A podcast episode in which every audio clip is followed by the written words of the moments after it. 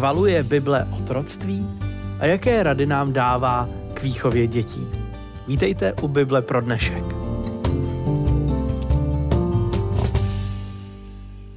Společně studujeme novozákonní dopis do Efezu. My jsme již v druhé části, kde se jeho autor Pavel věnuje praktickému dopadu boží záchranné akce na náš život. A i dnes se budeme věnovat tématu podřizování se jeden druhému, které jsme spolu načli už v předchozím díle. Já jsem vděčný, že pozvání do studia přijal Oldřich Svoboda, učitel na Adventistickém teologickém institutu. Oldo, vítej ve studiu. Ahoj, pěkný den. My spolu dneska budeme číst prvních devět veršů šesté kapitoly listu Efeským.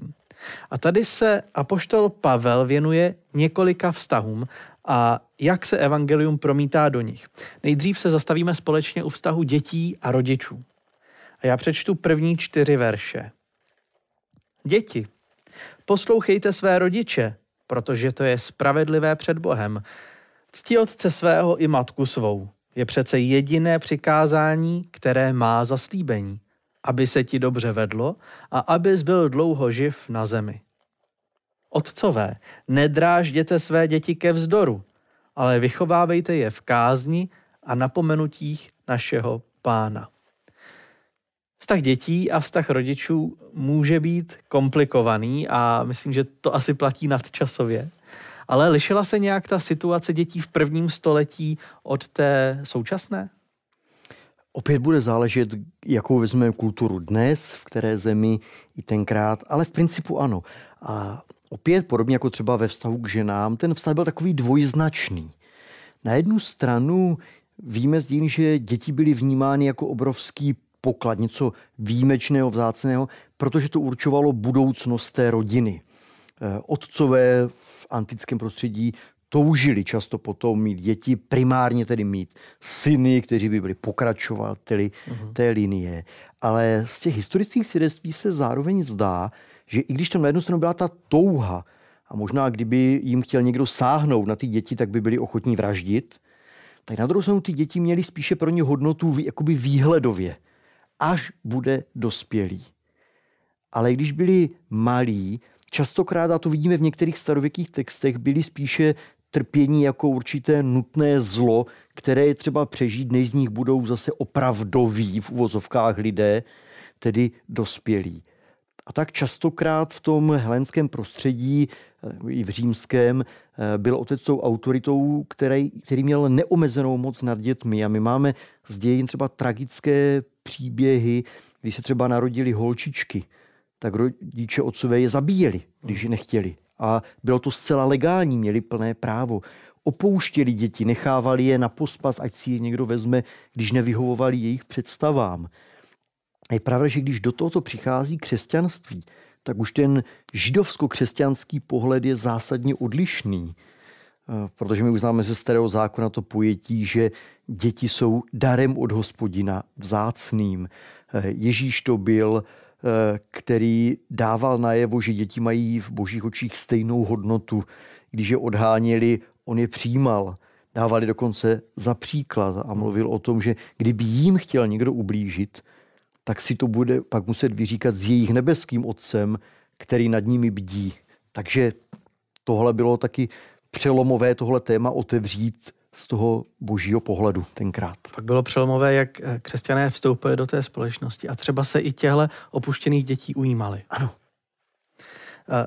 Pavel říká, že děti by měly ctít rodiče a přitom si vypůjčuje doporučení ze starého zákona, cituje desatero. Co znamená, co to přesně znamená vlastně ctít rodiče a jak vlastně ctít rodiče ve chvíli, kdy ty rodiče jsou třeba úplně mimo? Mhm. Tady Pavel zajímavě to ještě zkombinuje, protože on v textu mluví o poslušnosti, která slovně čistě není zmíněna v desateru, mm-hmm. tam se mluví o úctě. A on to zajímavým způsobem propojí. Protože cítíme, že to nemusí být vždycky to též. Mít někomu úctu a respekt, který vychází z toho, že Bůh stanovil nějaký řád a nějakou zodpovědnost někoho za někoho, nemusí nutně znamenat, když ho budu celoživotně poslouchat zcela ve všem, ale do jisté míry ano. A tady nám to zase zapadne, to Pavlovo pojetí, do toho širšího kontextu. Si Pavel už na začátku se vzpomínal, že vlastně navazujeme na ten text z dvacátého prvního verše podřizovat se jeden druhému. Znovu, že i ta rodina, vztah rodičů a dětí mají nějakým způsobem odrážet uh-huh. to, jak vnímají vztah nebeského Otce a nás, jeho pozemských dětí, případně Ježíše a jeho církve, kdy má být vztah pokoje, vzájemné úcty, lásky jeden k druhému. Ale znovu tady se vlastně objeví ta myšlenka takového to neprosazovat za každou cenu to své vlastní já, jak to dělal i Ježíš. A mě to připomíná ve vztahu k těm dětem, to není kritika. Ona jenom připomíná, že v tom našem pochroumaném světě hříchu děti, které my přivedeme jako zázrak na svět, už jsou stejně to, co jsme jim předali. Je něco sobeckého. A potřebují se už od malička učit to, že to naše já není na prvním místě. A potřebujeme se to učit pak i v dospělosti. A právě ta instituce vztahu rodiče a děti je do jisté míry školou. Když si něco takového můžeme učit. Možná ještě jedna zajímavost v tom textu, záleží, jak ho jej budeme číst i v té poslušnosti. Kdybychom se podívali do starověkých rukopisů, které se našly dochovaný text listu efeským, tak v tomto místě se nám dochovaly dvě varianty. A odborníci dodnes neví, která je původnější. Oni si neprotiřečí nijak, ale jedna z těch variant tam dodává: děti, poslouchejte své rodiče v Kristu. Uh-huh. I kdyby to nebyla původní varianta, tak to minimálně říká, jak tomu v prvních stoletích rozuměli ti, kteří to opisovali, a možná to tam ale Pavel i tak původně napsal, což může znamenat právě proto, že respektujete Krista, tak buďte ochotní se podřídit i těm, kterým jste svěření do péče, a nebo to může znamenat ještě druhou věc, nebo oboje, a to je, že mluví o křesťanských rodičích, kteří ty děti směřují na tu správnou duchovní cestu, jak jít za Bohem. Hmm. A on říká, respektujte je v tomto, protože to je cesta, kterou se potřebujete naučit, ke které vás Pán Bůh zve. Hmm. Těch přístupů, jak můžeme vychovávat děti, je dneska mnoho. Hmm. Co konkrétně znamená to Pavlovo pobídnutí k otcům, aby své děti doslova nedráždili ke vzdoru a vychovávali je v kázni a napomenutích našeho Pána? Co to je za výchovu? Jak si ji máme představit? No, opět ta diskuze nad tím je, co si pod těmi pojmy představit. Pro mě důležitá ta první část. Nedráždit ke vzdoru. Ve chvíli, kdy víme, že v tom prvním století otcové si mohli dovolit cokoliv. Asi kdybych to velmi zjednodušil, muselo být revoluční. Když Pavel napíše, asi bychom řekli, vychovávejte je tak, aby cítili vaši lásku. Aby měli jistotu, že je milujete. A zase, má to odrážet ten vztah Ježíše k církvi.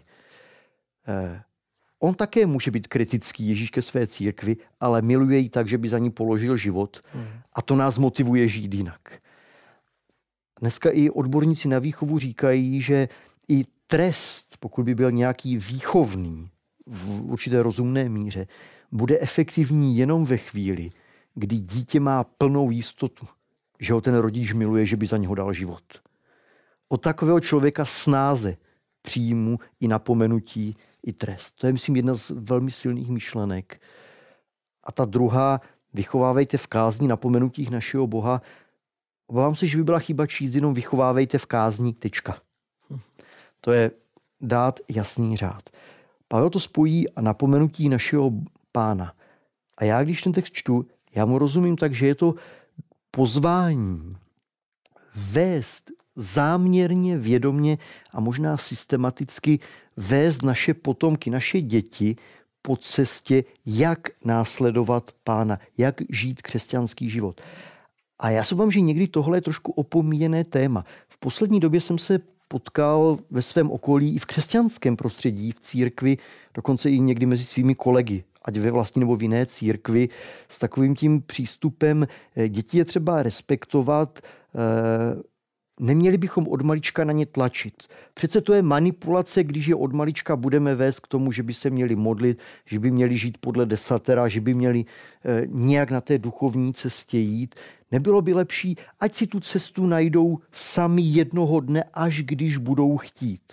A řekne, ne, vy otcové, a zdá se, že otcové je obecné označení pro rodiče, mm-hmm. že to není jenom pro muže, ale i pro ženy. Máte zodpovědnost naučit děti chodit po správné cestě za Bohem. Ne dát jim, ať si to dělají, jak chtějí, ať jednoho dne se rozhodnou, jestli ano nebo ne. Už ve Starém zákoně bylo řečeno izraelským rodičům, aby jasně ty své děti vedly po té cestě. To, že se jednoho dne rozhodnou třeba jít jinam, je v pořádku. Ale já v tom cítím, že je nám Bohem dána jako rodičům zodpovědnost vést s láskou děti po cestě, aby věděli, jaká je, po které mají jít za Kristem. Po vztahu rodičů a dětí se Pavel věnuje dalšímu důležitému tématu a vztahu té doby. To je vztah otroka a pána. Já přečtu následující verše z šesté kapitoly, verše pět až devět. Otroci, poslouchejte své pozemské pány s úctivou pokorou a z upřímného přesvědčení jako Krista. Nejen na oko, abyste se zalíbili lidem, ale jako služebníci Kristovi, kteří rádi plní Boží vůli a lidem slouží ochotně, jako by sloužili pánu. Víte, že pán odmění každého, kdo něco dobrého učiní, ať je to otrok nebo svobodný. Vy, páni, jednejte s otroky také tak a zanechte výhružek. Víte přece, že jejich i váš pán je v nebesích a ten nikomu nestraní. Možná by bylo vhodné si na začátek vysvětlit, jak se lišilo otroctví v prvním století od toho, co si pod otroctvím eh, představíme my z nedávných dějin. Ono mělo v dějinách různé podoby. E, nejen v prvním století, ale už dlouhá staletí předtím. Byly situace, kdy otroci opravdu byli vnímáni v některých společenstvích ani ne jako lidské bytosti, jako někdo, s kým se zacházelo pouze krutě. Na druhou stranu třeba ze Starého zákona, z toho židovského prostředí, známe si určitou formu otroctví, která ale byla spíš jakousi ekonomickou záležitostí, kdy člověk, řekněme, splácel dluhy jenom po určitou dobu a Bůh jasně stanovil pravidla, když už, tak nikdy ne celoživotně, vždycky jenom na určitou relativně krátkou dobu, než se dluhy splatí a budete se chovat s úctou, láskou, jako k hodnotným božím bytostem, budou mít plno práv. Mm-hmm. V tom antickém prostředí, později do kterého píše Pavel, se to také posunovalo. V Římské říši samozřejmě otroctví bylo, někdy bylo velmi nehumánní, někdy pracovali třeba v dolech otroci, což pro mnohé znamenalo téměř rozsudek smrti. Máme z té doby doložená dokonce otrocká povstání, Spartakus a jiná slavná jména. Ale v Pavlově době už se i v římském světě začíná posunovat tohle otroctví, protože už tehdejší společnost cítila, že to je neúnosné pro ně. Že přece jenom ty věci musí být jinak. Že přece jenom i ti otroci jsou lidé. Častokrát se do otroctví dostávali třeba i lidé velmi vzdělaní, kultivovaní, buď jako váleční otroci, anebo jako způsob osobního bankrotu, hmm. když neměli jak věci řešit. Eh, takže bylo to, byla to součást té společnosti, kterou asi nemůžeme spojit s tím, co třeba známe z nedávných staletí, žel i z křesťanského světa, ze Severní Ameriky nebo odjinud. Čímž to ale nechci omlouvat, že by to bylo méně nesprávné. Ten problém tam byl. My víme, že v Pavlově době v Římské říši se říká, že mohlo žít kolem šedesát milionů otroků. Nebo, že to byla v, skoro větší část, bylo více lidí, bylo v roli otroků v té obrovské říši, než svobodných lidí, hmm. kteří tam žili. Ale pro mnohé z nich, častokrát už později, to bylo takové, že být v otroctví mohlo být někdy jednodušší, než žít na svobodě v bídě. Takže nebylo to úplně jednoduché, ani tenkrát trošku komplikovanější než dnes. My tyto texty biblické otevíráme a studujeme na základě témat, která se vyskytují v příručce ke studiu sobotní školy. Pokud by někteří z našich diváků o ně měli zájem, tak si je mohou stáhnout v P D F verzi na webu w w w tečka sobotní škola tečka c z. A v té příručce mě zaujala jedna informace. A to je zmínka o Bibli pro otroky, která byla vydaná na začátku devatenáctého století. A tenhle text, Bible pro otroky, byla prý speciálně upraveným textem, ve kterém byla spousta pasáží odstraněna a zůstaly tam hlavně ty, které se týkaly otroctví. Jako třeba ten text, který jsme četli. V té Bibli zůstalo přibližně dvacet procent všech původních kapitol. A spousta zmínek o evangeliu samozřejmě zmizela, zůstaly tam jenom pasáže, které upevňují tu instituci uhum. otroctví. A dvacet procent všech kapitol je docela dost, jestliže mají podporovat otroctví. A dneska otroctví odsuzujeme.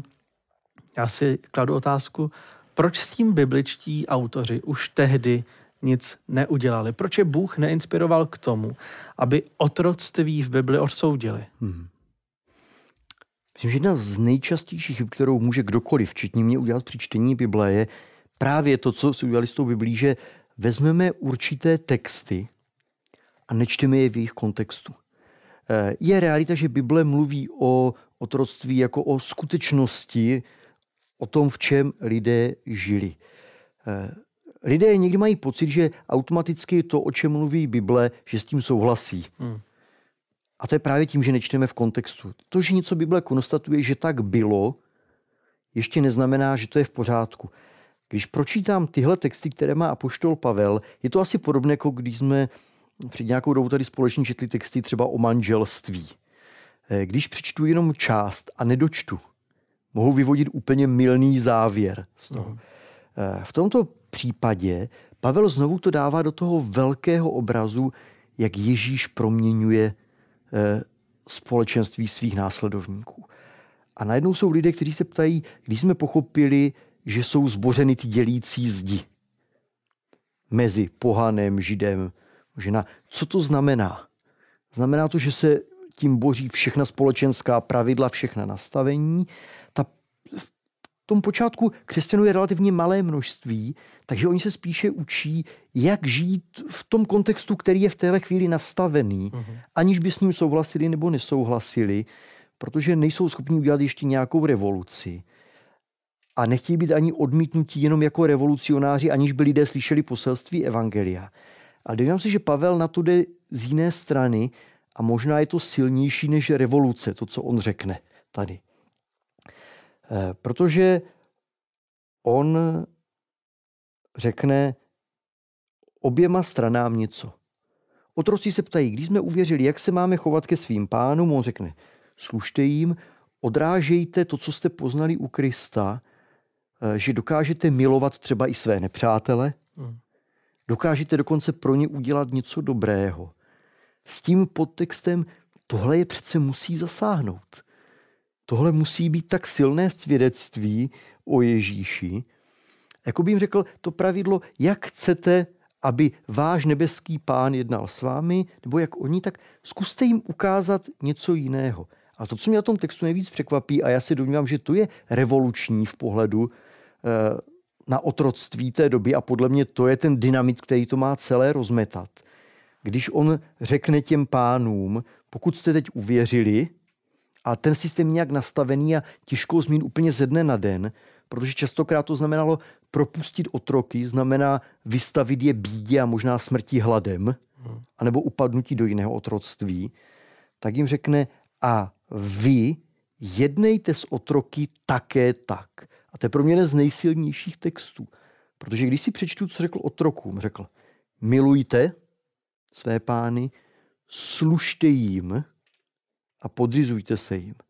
Načež takzvaným otrokářům řekne, a od vás ve vztahu k otrokům čeká Ježíš totéž. Uh-huh.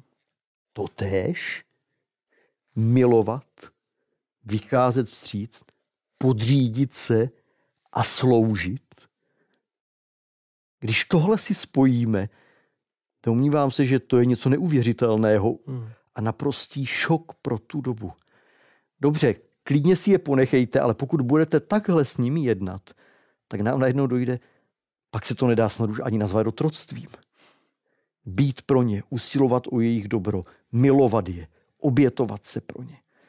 Tenhle přístup je patrný, když se podíváme do celého Nového zákona, kdy apoštol Pavel píše ještě jeden dopis, který vlastně tematicky, ale i lokálně víceméně souvisí. Je to slavný dopis Filemonovi, což je jeho přítel, který sám má otroky a má problém, protože jeden z jeho otroků uprchnul. Setkal se s Pavlem, prožil své obrácení a nyní se vrací k svému pánovi. A ten dopis řeší tu otázku, jak ti dva teď mají ten svůj nový vztah nastavit. Ten, kdo byl původně pánem, ten, kdo byl otrokem, a teď mají znovu tvořit to jednotné společenství, mm-hmm. což je skoro nepředstavitelné. A Pavel, když píše průvodní dopis, který má ten uprchlý a navrátivší se otrok předat, tak tam napíše větu, která je velice silná. On za něj prosí, přimlouvá se, prosí o odpuštění, protože on tam pravděpodobně udělal i nějakou ekonomickou škodu. A pak řekne velmi silně, milý Filemone, přijmi ho zpátky, ale ne něj už jako otroka, jak to bylo dřív, ale jako milovaného bratra v Kristu. A já si domnívám, že tohle jsou ta silná biblická vyjádření, která to někam posunují, možná více než jakékoliv povstání, jakákoliv revoluce. Protože povstání i revoluce mohou změnit věci, ale nemění lidská srdce.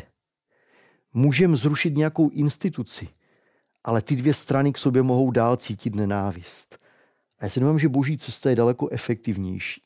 Možná neudělat primární pouhou revoluci, ale zaměřit se na to, aby se změnilo srdce otrokářů i otroků. A potom ta změna může být efektivnější a trvalejší. My dnes známe formy takzvaného moderního otroctví. Celosvětově je to padesát milionů lidí, kteří jsou jeho obětí, a v České republice mu příčelí třicet tisíc obyvatel a celých devatenáct procent naší populace je v situaci, kdyby se do takového otroctví mohli propadnout. Jsou to situace, kdy spadneme do dluhové pasti a dluh splácíme protislužbami, a týká se především jakkoliv znevýhodněných lidí, lidí s handicapem, s jazykovou bariérou, uprchlíků, kteří utíkají před válkou a tak dále. Hodo, jak můžeme takovéhle situace, takovéhle chování, zločiny vlastně perspektivou Bible odsoudit? Já si myslím, že právě poselství celé Bible od počátku, už jsem vzpomínal, i starozákonní texty ukazují velmi silně, že i věci, které možná mohou být legální nějakým způsobem, musí boží děti nejenom odsoudit, ale svým přístupem ukázat, jak je dělat úplně jinak. Já už jsem vzpomínal, že ve starém zákoně byli také lidé, kteří se do něčeho takového dostali. Byli v dluhových pastích, neměli to jak splácet. Ale Pán Bůh trval na tom, že jeho děti, které se hlásí k tomu, že je znají, ano, možná budou důslední v tom, že budou chtít věci splatit, ale k těmto lidem se vždycky museli chovat s láskou, s úctou, uchovat jejich důstojnost a hodnotu. S tím zajímavým dodatkem Bůh vždycky připomínal, nezapomeňte, že sami jste byli kdysi také otroky. Mm-hmm. A někdo z milosti vás toho dostal. Pokud nedokážete ze stejnou milostí přistupovat k ostatním, pak jste vlastně pohrdli darem, který jste sami dostali. Apoštol Pavel tady připomene podle mě další myšlenku, kterou můžu aplikovat dnes na sebe nebo kdokoliv, ať budu v roli zaměstnavatele nebo někoho jiného, kdy on říká, pamatujte, že tak jako vy jste šéfem pro někoho, i nad vámi je šéf, on tam používá to slovo pán, majitel, který je miluje, kterému na těchto slabých lidech, kteří se dostali do toho, že už nemají jak dál, kteří jsou možná na mě závislí ekonomicky, které on miluje, protože Ježíš i za ně zemřel. A když bych se vrátil do starého zákona, který častokrát bývá představován velmi nesprávně, že tam je ta přísnost, otroctví, krutý Bůh, a v novém zákoně je láska a milost. Není to tak. Pro mě je jedno z nejsilnějších poselství, které mě ukazuje, jak možná dnes se stavět k té nešťastné společenské situaci, kdy se lidé dostanou do takové situace. Přes starozákonní proroky Bůh trvale opakoval stejnou myšlenku.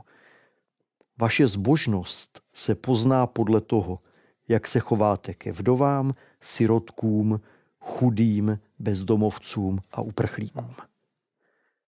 Proroci to trvale opakovali. Můžete mít plná ústa svatosti, ale pokud s těmito lidmi nejednáte s láskou, úctou, abyste je pozvedli, pak nemáte právo si říkat boží děti. A já si myslím, že tohle pro nás jako křesťany zůstává. Pokud se nepozná na nás, že těmto lidem vracíme jejich důstojnost, pak nemáme právo si říkat Ježíšovi následovníci. Oldo, díky, že jsi nás těmito složitými otázkami dnes provedl. A budu se těšit, že se uvidíme zase za týden. Děkuji za pozvání. Představit Ježíše lidem je přirozená touha křesťana. Někdy ale váháme nad způsobem, aby to bylo účinné, srozumitelné a hlavně věrohodné. Proto je zde veletrh evangelizace Nové zboží, kde bychom chtěli shromáždit nové projekty a nápady. Zajímají nás všechny projekty, činnosti, akce, které děláte nebo jste dělali. Ale zajímají nás také nápady a myšlenky, které se neuskutečnily. Zpětné vazby, na co si dát pozor a které cesty nebyly úspěšné. Navštivte stránky w w w tečka a s i pomlčka c s tečka c z. Vyhledejte akci Veletrh evangelizace dva tisíce dvacet tři Nové zboží. V závěru článku je odkaz na Google formulář nebo použijte tento Q R kód. Vyplňte nám prosím všechny položky formuláře a pokud byste potřebovali s nějakou položkou poradit, volejte Honzu Libotovského. Váš zápis si co nejdříve přečteme a ozveme se vám zpět. Prosíme, neváhejte, dejte o sobě vědět. Zkusme společně připravit nové zboží na veletrh evangelizace.